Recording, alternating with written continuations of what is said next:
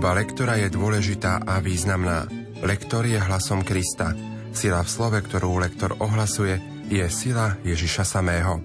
Projekt Chodte a hlásajte je pripravovaný v spolupráci s docentkou Evou Žilinekovou a profesorom Antonom Tyrolom. Príjemné počúvanie vám praje Pavol Jurčaga. Dnes si spoločne predstavíme liturgické čítania 17. nedele v období cez rok. Liturgické čítania prednáša študent muzických umení v Bratislave Štefan Iring. Prajme vám príjemné počúvanie.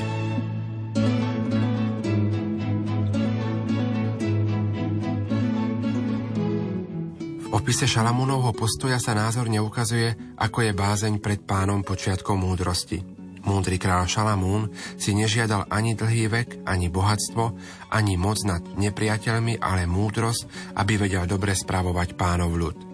Naozaj sa ukázal ako múdry a zodpovedný král, ktorý myslí v prvom rade na splnenie svojho poslania, ktorému uložil Boh.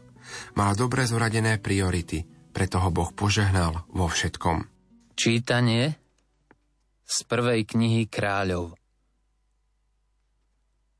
Šalamúnovi sa v noci vo sne zjavil pán a povedal mu Žiadaj si, čo chceš a dám ti. Šalamún povedal Pane, Bože môj, Ty si svojho služobníka ustanovil za kráľa namiesto môjho otca Dávida. Ale ja som veľmi mladý a neviem, ako si počínať a tvoj služobník je uprostred ľudu, ktorý si si vyvolil. Ľudu nespočetného, ktorého je toľko, že ho nemožno spočítať ani odhadnúť. Daj teda svojmu služobníkovi chápavé srdce, aby vedel spravovať tvoj ľud a rozlišovať medzi dobrým a zlým. Veď kto by ináč mohol spravovať tento tvoj ľud taký početný? Pánovi sa páčilo, že si Šalamún žiadal práve toto. Preto mu Boh povedal. Pretože si si toto žiadal a neprosil si o dlhý vek, ani o bohatstvo, ani o život svojich nepriateľov, ale si si žiadal múdrosť, aby si rozlíšil právo, hľa. Splním tvoju žiadosť. Dám ti srdce múdre, a chápavé. Také, že tebe podobného nebolo pred tebou a ani po tebe nebude. Počuli sme Božie slovo. Slovo má docentka Eva Žilineková. V tomto čítaní je pre nás vzorom Šalamúnova úžasná skromnosť a pokora. Preto ho aj s takou slávnostnou atmosférou s takým pocitom slávnostnosti podávajme našim bratom a sestrám. Zase je to o tom, že musíme vedieť dodržiavať všetky dĺžky, ktoré v tomto čítaní máme. Každé slovo, ktoré obsahuje dlžeň. Ale je veľmi dôležité, aby sme pracovali s logikou. Ale ja som veľmi mladý a neviem, ako si počínať. A tvoj služobník, to je všetko o ňom, o Šalamúnovi. Ale tu je tá obrovská skromnosť. Ja tvoj služobník. Um, je dôležité uvedomiť si, že Šalamún si pýtal chápavé srdce, aby vedel. A teraz logický dôraz. Spravovať tvoj ľud, teda Boží ľud. A druhá vec, ktorá je dôležitá na zvýraznenie, rozlišovať medzi dobrým a zlým. Musíme túto vnútornú logiku objaviť, lebo potom, keď mechanicky prečítame slová, ktoré nasledujú po sebe, tá logika, to, ten tie obrazy z toho vlastne vôbec nezaznejú. V druhej časti tohoto čítania Boh hovorí Šalamúnovi. Je to priama reč. Vidíme, že po slove povedal sú úvodzovky dolu a takisto na konci. Po vyjadrení ani po tebe nebude. V tejto časti je dôležité opäť intonačne správne interpretovať. Dám ti srdce múdre a chápavé, také, že tebe podobného nebolo pred tebou a ani po tebe nebude. Tieto dve slovesa je potrebné mierne zvýrazniť.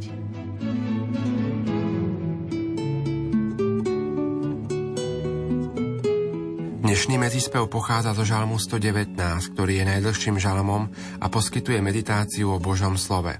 Pozbudzuje nás k tomu, aby sme si Božie slovo vážili nadovšetko. Žalmista si ho cení na zlato a striebro. Boží zákon je jeho potešením, svetlom, ale aj múdrosťou. Pane, tvoj zákon veľmi milujem. Pane, ty si moje všetko. Povedal som, budem zachovávať Tvoje slová. Lepší je pre mňa zákon Tvojich úst, ako tisícky v zlate a striebre. Buď ku mne milosrdný a potež ma, ako si prislúbil svojmu služobníkovi. Nech zostúpi na mňa Tvoje zľutovanie a budem žiť, lebo Tvoj zákon je mojim potešením. Milujem Tvoje predpisy, viac ako zlato – viac ako najrídzejšie zlato. Preto sa správam tvojimi príkazmi a nenávidím cestu klamstva. Tvoje príkazy sú obdivuhodné, preto ich zachovávam. Výklad tvojich slov osvecuje, maličkým dáva chápavosť. Apoštol Pavol v liste Rímanom okrem iného rieši aj otázku Božieho predurčenia človeka. Táto otázka je veľmi ťažká na celkové pochopenie. Pavol tu nehovorí o predurčení každého človeka, ale píše kresťanom, že sú predurčení stať sa podobný obrazu Božieho syna. Nech nám tento úrivok pomôže uvedomiť si svoje miesto v Božom pláne spásy a horlivejšie sa usilovať o spásu. Čítanie z listu svätého Apoštola Pavla Rimanom Bratia, vieme, že tým, čo milujú Boha, všetko slúži na dobré – tým, čo sú povolaní podľa jeho rozhodnutia. Lebo ktorých predpoznal, tých aj predurčil, že sa stanú podobnými obrazu jeho syna, aby on bol prvorodený medzi mnohými bratmi. A tých, ktorých predurčil, aj povolal. A ktorých povolal, tých aj ospravedlnil. A tých, čo ospravedlnil, aj oslávil. Počuli sme Božie slovo. Slovo má docentka Eva Žilineková. Počuli sme návod, ako sa dá krásne, pomaly a zrozumiteľne čítať. Ako si dokážeme zvážiť každé slovo, ktoré vidíme v písme napísané. A napriek tomu, že máme leto, napriek tomu, že je možno čas voľna, táto slávnosť Svetej Omše je pre nás zavezujúca v každom okamihu. Dávajme si pozor na to, aby sme zvýraznili správne slovesá. Ktorých predpoznal, tých aj predurčil. A potom máme ďalej. Tých, ktorých predurčil, aj povolal – že nezvýrazňujme ešte raz sloveso a tých, ktorých predurčil, aj povolal a ktorých povolal, ak budeme stále dávať totožný dôraz na slova, ktoré si myslíme, asi by mali byť zdôraznené, tak nám tá údernosť čítania, ten smer, kam sa vlastne myšlienky uberajú, nevíde. A ešte jedna rada. Na začiatku máme svätého apoštola Pavla Rímanom. Nedotkli sme sa toho, že meno apoštola Pavla čítame z V v strede, nie Paula. Pozor, Paula môže byť ženské meno.